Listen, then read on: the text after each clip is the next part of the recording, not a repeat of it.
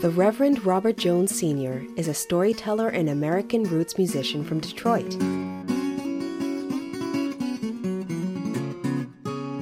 On April 19, I spoke with Reverend Jones in advance of his Saturday, April 24th virtual concert presented by the Trumansburg Conservatory of Fine Arts. My name is uh, Robert Jones Sr., and I am an ordained a Baptist minister and a pastor in the city of Detroit, ergo the Reverend. But um, for over 30 years, I've also been a professional musician, storyteller, and music educator. And, um, you know, that has helped to augment the vast amounts of money you make as a Baptist minister.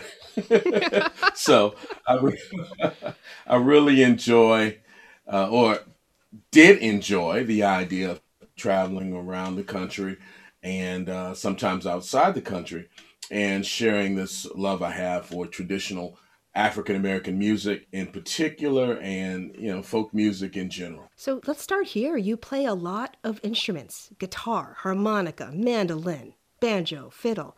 What was the first instrument you learned to play and how did you pick it up? Well, I would say that would be the harmonica because when I was a kid, uh, my grandmother brought home this recording, and it was by Sonny Terry and Brownie McGhee. Now, my grandmother loved many kinds of music, but there was something about that uh, particular record that just struck me. First of all, it was solo acoustic blues. It was like two guys, right? A harmonica player and a guitar player, and they were playing off of each other. There was no band, there was no drum, there was no electric guitar instrument. I, you know, I've heard all that stuff growing up, but this was like really immediate. It was just two guys making music, and it really sounded more like four or five guys making music. You know, Sonny Terry, who was a, a great harmonica player who happened to be legally blind. Uh, he had had an accident when he was a little boy, and it left him basically with very little sight. And Brownie McGhee, who was a guitarist who had contracted polio and so one leg was shorter than the other. So that is the way that people in back in the day, I guess, who had um, other abilities or disabilities or whatever you would call it, that's the way a lot of people made a living um, by going and playing uh, music in the streets. And they used to play outside the tobacco barns in Durham, North Carolina. But anyway, when I heard that music, it immediately, for some reason, just got my imagination. And the cheapest of the two options of harmonica and guitar, the cheapest option was obviously a harmonica. So I, I got a harmonica and started trying to play along with Sonny Terry on the record. And eventually I went to a pawn shop, got a guitar, and started to play along with Brownie McGhee. And before I knew it, sort of the die was was cast, and I, I found myself being this really weird kid who loved country blues in the middle of Motown. so, who were some of your other main early influences? Well, again, like I said, my, my grandmother loved many kinds of music. I grew up with, you know, hearing the sound of traditional gospel, uh, Sam Cooke and the Soul Stirrers, the Harmonizing Four, Reverend James Cleveland, Aretha Franklin, all those were voices that I heard because of her. Of course, I also grew up when Motown was in its heyday, so I, you know, listened to the Temptations and the Impressions and the Supremes and Marvin Gaye and all of them. But then, uh, you know, I was also this strange kid, and I discovered that as I came to appreciate acoustic music, that it was broader than just blues. So I um, I, used to watch Hee Haw when I was a kid. Love it. Um, and so I grew up like loving, you know, the sound of uh, of uh, Merle Travis or or uh, uh, George Jones or you know certainly um, uh, Roy Clark.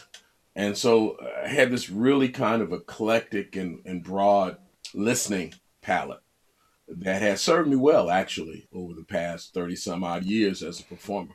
Absolutely.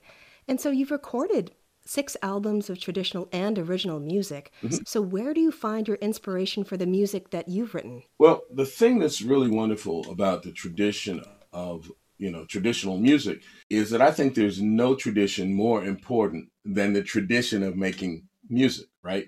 It's like you can either approach it as if, you know, the the great um, and influential musicians like Son House, Lightning Hopkins, or Robert Johnson, or whoever, as if they had the holy grail to this music.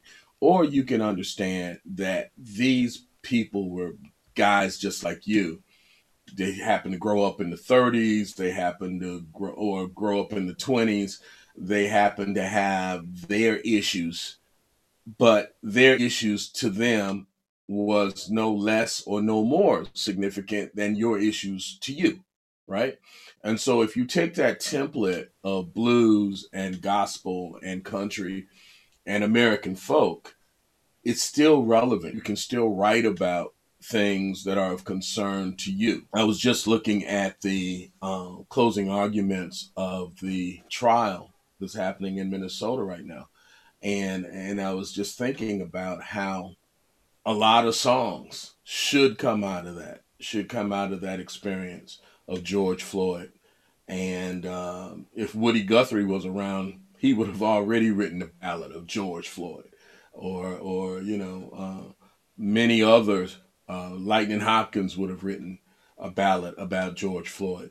So it, it really is a matter of applying sort of the skills or the template that those women and men have given you and applying it in new ways to new visions and new and new songs. To to riff on that, I can only imagine, you know, really thinking about the most recent news of police shootings of Daunte Wright and Adam Toledo, thinking about, as we talked about, the forthcoming verdict for Derek Chauvin, and you know, even thinking about continued anti-Asian hate that's going across the country, really thinking about what the role of arts and music is in terms of understanding. It's interesting that you know you you, you think of an artist like Woody Guthrie, and Woody Guthrie was really you know this white kid from Oklahoma.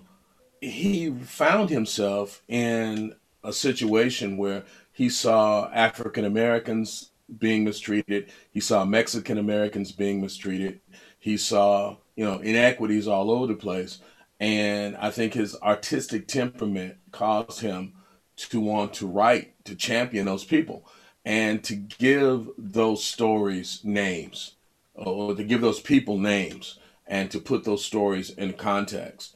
As a as a minister, I found myself just, you know, a couple weeks ago uh, commenting to our congregation over Facebook, of course, but commenting to our congregation. It's like, how can we see a 65 year old Asian woman being beaten by this absurdly large, hostile black man who had killed his own mother?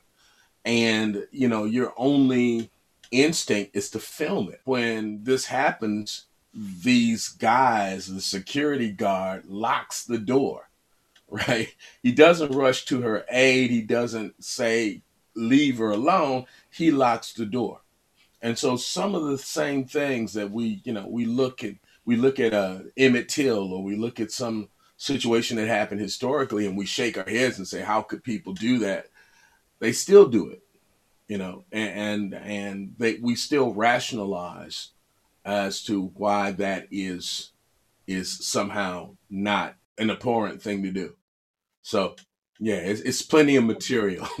the question is, what are we going to do with it? Absolutely. So, thank you for for sharing that. And you are an ordained minister and, and a Baptist pastor. How does that tie back into your music?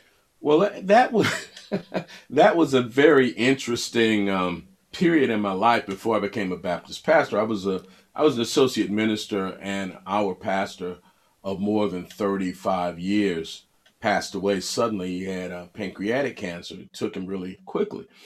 And the question was, you know, what would the church do? You know, who would the next pastor be?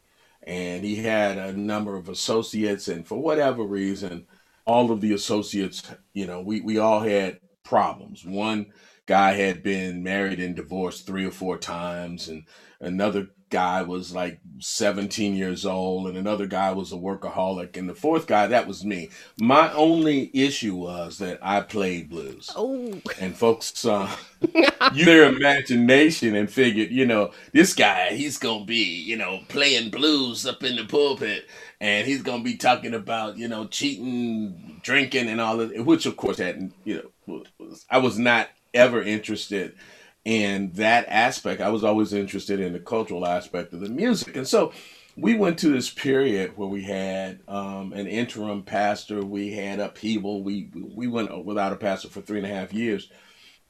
And then all of a sudden, you know, I'm going like, hey, you know, dude, why me? And you know, you get this like, why not you? so, so uh, they have a church meeting, and uh, I get a phone call. It's like, congratulations, you're the new pastor of our church. Uh, and the church had been around for, you know, over 50 years then. So now I've got a decision to make. And my decision is like, okay, do I give up playing this music because other people view it as an impediment to ministry? And I was willing to do that. I had basically dropped off the scene and, and one day I was I was um, uh, catching a, a flight somewhere and I had my guitar with me just basically to kill the time because I still love playing guitar. And this kid walked up and started asking me about what I had in the case. And by the time we finished that conversation, he was talking about issues, spiritual issues, and questions that he had, and and what was truth and what was spirituality. And I realized that God was not telling me to give up this music, but to use it in a different way. And so ever since then, my emphasis has really been on this idea of celebrating uh, diversity, of highlighting the fact that, you know, this African American music, which was dismissed as being simple and, and rural and, and uh, repetitive, this music really helped to shape American popular music throughout the last over 100 years. And and then when I came to realizing how powerful this music is as a form, as a way of self-expression and artistic expression, then it, it all sort of fit together. So my congregation came to know that, you know, he's crazy, but he's but he's sincere in what it is he's doing. And he uses that, you know, he uses his music uh, as much in a classroom as in you know, at a festival or, or something like that. In fact, I used to jokingly tell people I would much rather play for kids than to play for drunks. so. if you're just tuning in, this is WRFI Community Radio. I'm Pamela Tan, and I'm speaking with storyteller and blues musician Reverend Robert Jones Sr. You've definitely, in many ways, used your deep knowledge about music history in various ways. So you've taught music histories to various audiences, including at Wayne State University. Could you give us an example of how you've been able to tie both music and history together? You think about history, often it's, it's to find from the top down, mm. right? And you've got the people who are, you know, supposedly educated and, and the writers and and the folks who are sanctioned to talk about what history is. They talk about treaties and alliances and wars and and you know financial shifts and changes and things like that. But what folk music does and what uh, art does is this history from the bottom up. So if you've got some guy who is in the midst of the depression trying to figure out how he's going to survive and how his family is going to survive. Or you've got somebody who's running away from oppression. Or you've got these songs that remind us of our commonality that, you know, poor black guys working on the railroad were being abused in the South. Poor Irish guys working on the railroad were being abused in the East. Poor Chinese guys who were working on the railroad were being abused in the West. And so everybody has that common experience and the, the music is the thing that expresses that so if you kind of just look for songs decade by decade, songs written during World War II and, and about World War II will give you both the pro and the anti war sentiment. Hmm. It'll give you both the patriotic and the true patriotic side of that experience. Because if people were singing those songs and they were recept and they were being received, then they were saying something that appealed to large parts of the population. Then when we get rid of those songs, I mean, you know, we, we move on to the next thing, the songs are still left. So if you if you know how to look for them, it can give you insight into a lot of America's history, world history, social change, attitudes, conflicts, and and so that's sort of what I've done for over 35 years. Thank you. And so you also co-founded an educational organization called Common Chords. Tell us about that. I have a friend who I have known for over 30 years. His name is Matt Watroba, and he is a folk singer and he's grounded in country. Uh, I think his dad thought every everybody named Hank, Hank Williams, Hank Snow, uh, all all the Hanks. Uh, these were essential to to a, a, boy's upbringing, and I was, you know, my family with my grandmother. I was grounded in blues and gospel. We we met each other over thirty years ago, working at a public radio station in Detroit called WDET. I had a blues show, he had a folk show, and somebody thought it was would be a good idea since he played and I played to have a concert where you know matter would meet antimatter. So let's, let's see what happens when the blues guy meets the folk guy. And we ended up playing country music half the night because that's what we had in common, mm. right?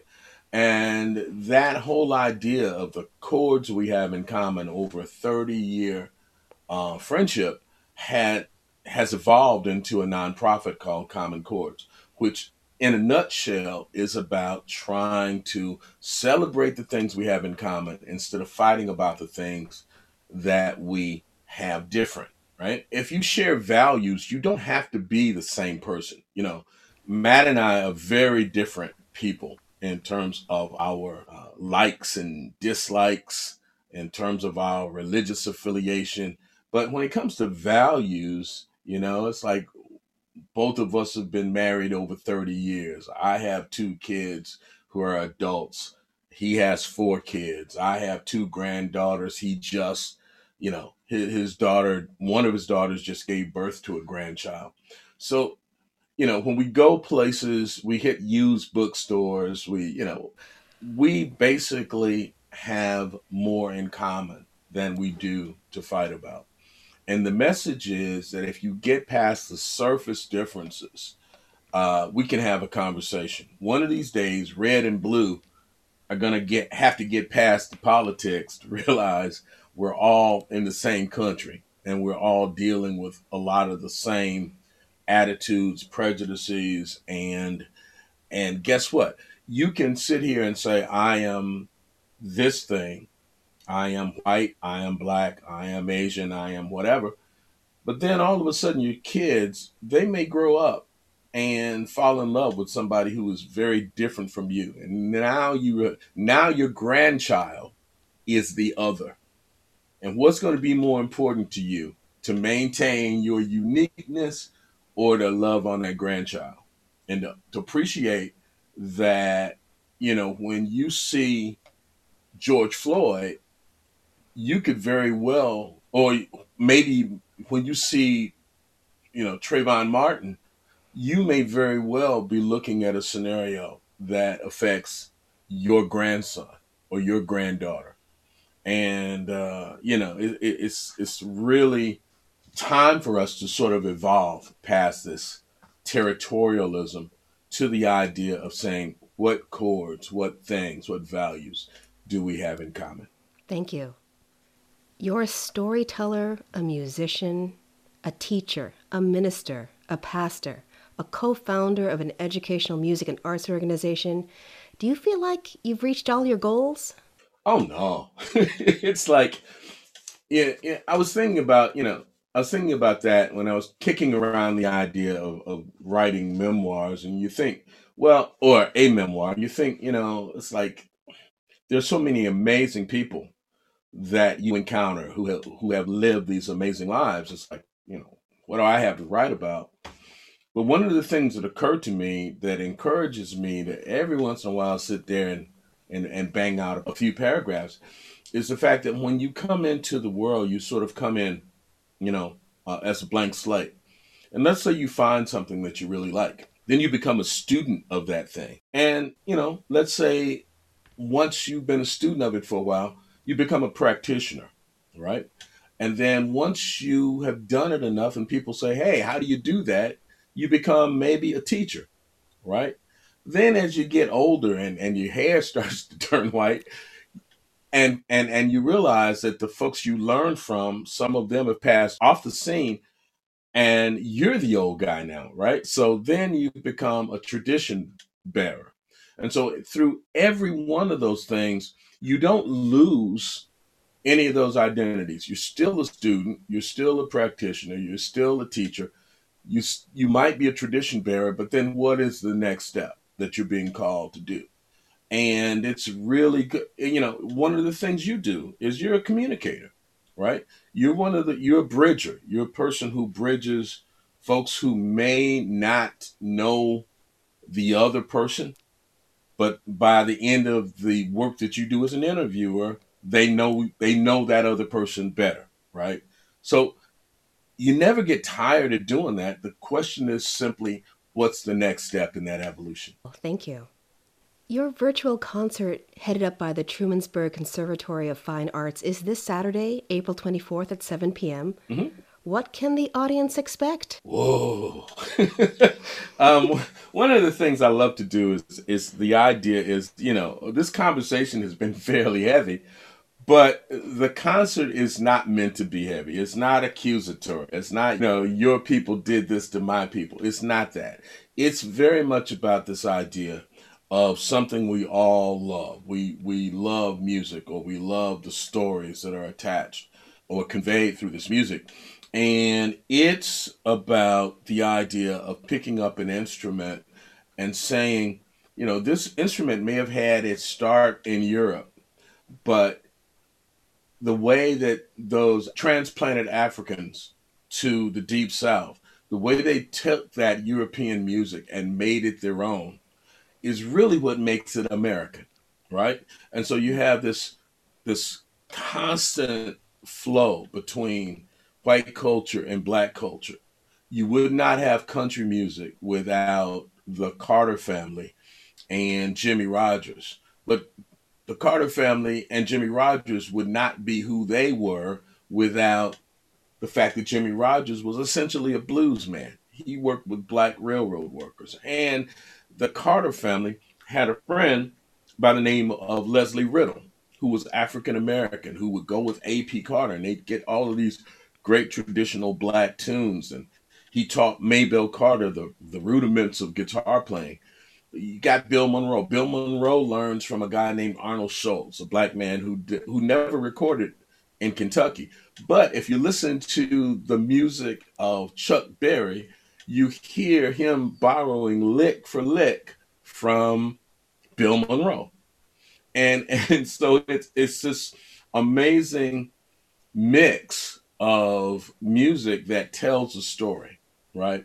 Traditionally. And then on top of that, you have those stories that are relevant to you as a person. As a, you know, I have a story about my great grandfather who came from Conecuh County, Alabama, in at a time of the rise of the Klan. And my great grandfather was bold enough and, and crazy enough that when a, a white man slapped him, he knocked this guy down. And, you know, I found a way in my musicianship to tell my great grandfather's story. It's a story that I enjoy because it is not good guy versus bad guy. It is not black versus white. It's it's grays. It's like there are various shades of today I can be the good guy and tomorrow I can be the bad guy and you can be the good guy and you can be it's it's situational. You know, I'm sure that Chauvin did not wake up, you know, that morning and decide I'm gonna you know, I'm gonna kill this man I'm arresting. It it it is one of those things where you are constantly checking your values, your conscience, your your barometer, your your divine barometer uh, in any situation that we're in. So I love stories that cause us to to understand that there are very few people who are inherently good and very few people who are inherently evil. We are shaped by our values. And and so that's kind of part of my message and part of my presentation. And on top of all of that, we try to make it fun. so I am so looking forward to your concert on Saturday, and I'm looking forward to reading your memoir when it is ready and printed. And I so appreciate you taking the time to speak with us here at WRFI. Well, thank you so much. I appreciate you reaching out. I, I really um, love the fact that you know Trumansburg is a conservatory, and when you see, when you hear conservatory, you think you know European music uh, from a certain vantage point, but there are institutions that recognize that all of it has value, and that is again, if we celebrate um, everybody, if we now don't you know try to create this this uh what was that thing they used to call the melting pot? If you start to treat it as a stew and everybody's got something in the stew then it's richer dish. So i really appreciate the fact that they host uh music like mine based in three chords and five notes. And uh, i'm looking forward to saturday night as well. Absolutely. Thank you so much. Thank you. Well you know miss obama politics are mighty rough some folks think you too black. Some think you ain't black enough. I say, Lord, have mercy. More information on Reverend Robert Jones Sr.'s virtual concert is available online at tbergconservatory.org. The song you heard, Lightnin's New Barack Obama Blues, was written and performed by Reverend Jones. You can hear more on his website, revrobertjones.com. Reporting from WRFI Community News, I'm Pamela Tan. Now I gotta tell you the reason why. Oh, you know the